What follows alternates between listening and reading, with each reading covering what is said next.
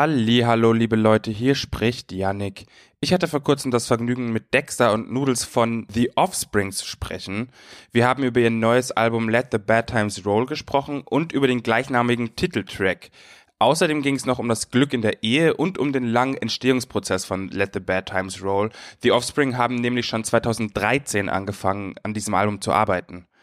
Die Technik hat uns beim ersten Interviewtermin leider einen Strich durch die Rechnung gemacht, aber die beiden waren so lieb und haben mich nochmal virtuell in ihr schönes Studio eingeladen. Vielen Dank an der Stelle nochmal. Ich wünsche euch ganz viel Spaß mit dem Interview. Ich finde, es ist ein ganz, ganz tolles Gespräch geworden.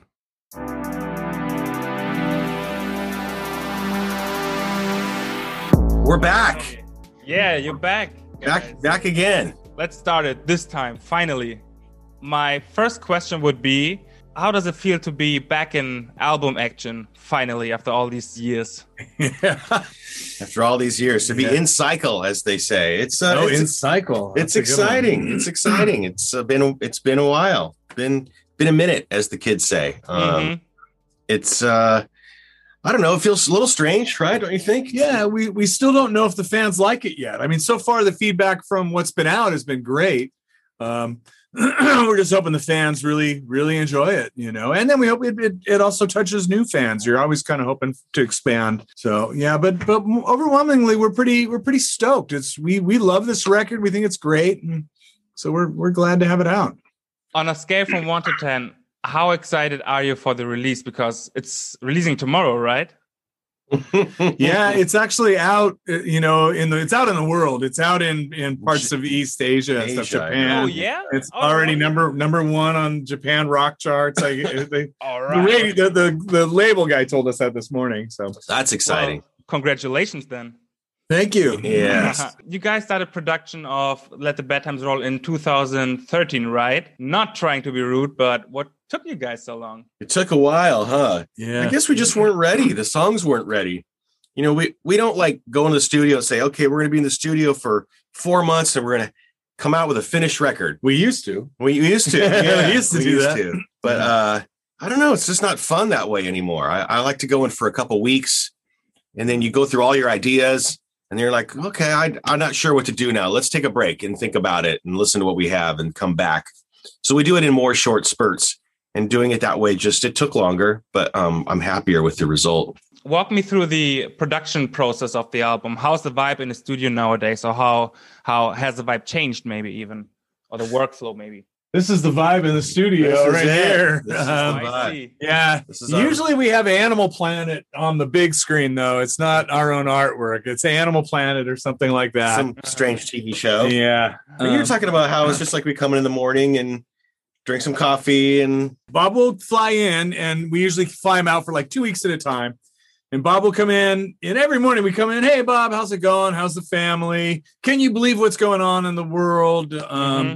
and then okay, what are we working on? You know, and either it's it'll be a brand new song or we'll we'll take something take another look at something that we have been working on. Reviewing. Um, Mm-hmm. You know, yeah, and until we until we get it all finished. Usually we finish like a song and then you know that's exciting and you put it on ice for a little bit and then move on to to different stuff and it's just it's it's what we love to do. It's where it's, we love to be. It's uh it feels nice. It's casual, you know, which is great. And it's great having your own studio because it just feels more relaxed than if you're renting a studio in Hollywood or something. Yeah, it's different because you don't have the privacy or maybe the I don't know feng shui, the right one. Yeah. Right. You don't know where anything is. You got to ask somebody. yeah. yeah. In another interview, I heard that you guys were this time around were trying out different sounds. I guess my question would be, what were the influences this time around? Yeah, as opposed to before. Um, I, I, don't different know. If, you know, yeah, we with every record we really do try to get different sounds. You you experiment in the in the studio, especially like with guitars or well everything drums even you know you, you, try to make everything sound a little bit fuller and your ears always change over time. That's not like gone away we wanted to do it with piano so we introduced piano and then we're adding strings to it and i don't think we've ever put strings on a song, song before. Mm. so that's like that's an example we have a right. song called "We Never Have Sex Anymore," which has a horn section, and I was trying know. to get to that. Yeah. Oh, okay. yeah, yeah, yeah, so, yeah, Go ahead. So th- those are two examples of different kinds of sounds that we haven't really quite done before, but it's just what the song called for, and it was. It makes it kind of special and fun for us because it's different It's something we've never tried. Especially with that song where the lyrics are that hilarious and kind of romantic at the same time. They are. They that's they really are. The person, the guy sing, singing the song, he's obviously sad about the state of It's his relationship. Yeah, he he doesn't quite know how to uh, how to go about it. Right? He's just saying, "Well, you're still with me, so I guess I'll take it." com- yeah, I'm not complaining. Yeah. I love it. I love it. That's how I want my marriage to be one day. we can only hope. I'm sure. I'm sure it will be then. Yeah, yeah. Let's hope for that. Um, yeah.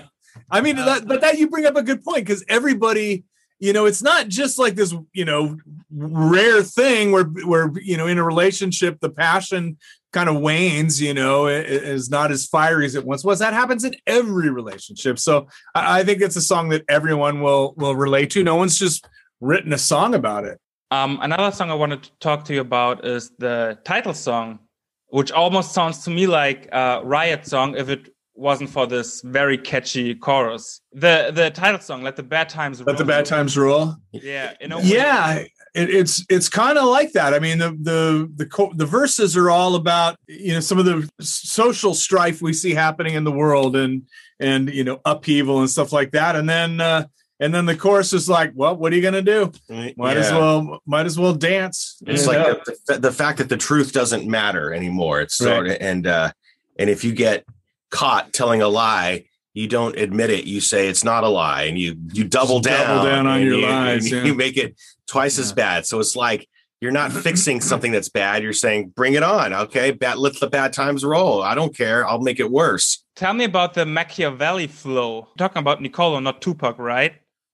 It's a it's yeah it's a, it's a, it's a certain kind of flow. Uh, yeah I just thought it was funny to put those words together. Machiavelli being very, you know, mani- manipulative, right, in the way that s- some of our leaders are. You know, we've talked about the people. Uh, it's it almost makes leaders stick around longer if they can divide people, because then they have something to argue against, and people fight, and then it keeps them in power, right? So that's kind of a Machiavelli kind of ta- Divide and tactic. conquer. Yeah. Yeah. yeah. You also mention Abraham Lincoln in the next line, right? Yes, that, that- like Lincoln would be rolling over in his grave. That's the phrase. It's maybe it's an American phrase, but you know, you would be he would be very he's not he's not resting in peace yeah. he's Yeah. not resting peacefully Yeah. if Yeah. he's seeing what's going on He's it's like, it's disturbing him Oh my god. Yeah. What's your personal favorite track of the album at this very moment? Oh, I'm gonna go with "Behind Your Walls." I keep coming back to that one, and and I just that song just really I don't know I just feel it. It's one I keep gravitating towards. Hmm. I think for me right now, it's this is not utopia. It's such a great, like just straightforward punk song, and uh, I really I'm really listening to that one a lot right now. Well, that concludes the interview for me. Wow, that was Well, that was easy. Yeah. Yeah, Easy guy, what can I say? yeah. Well, well then, guys, I'll leave you to it. Danke schön, Yannick.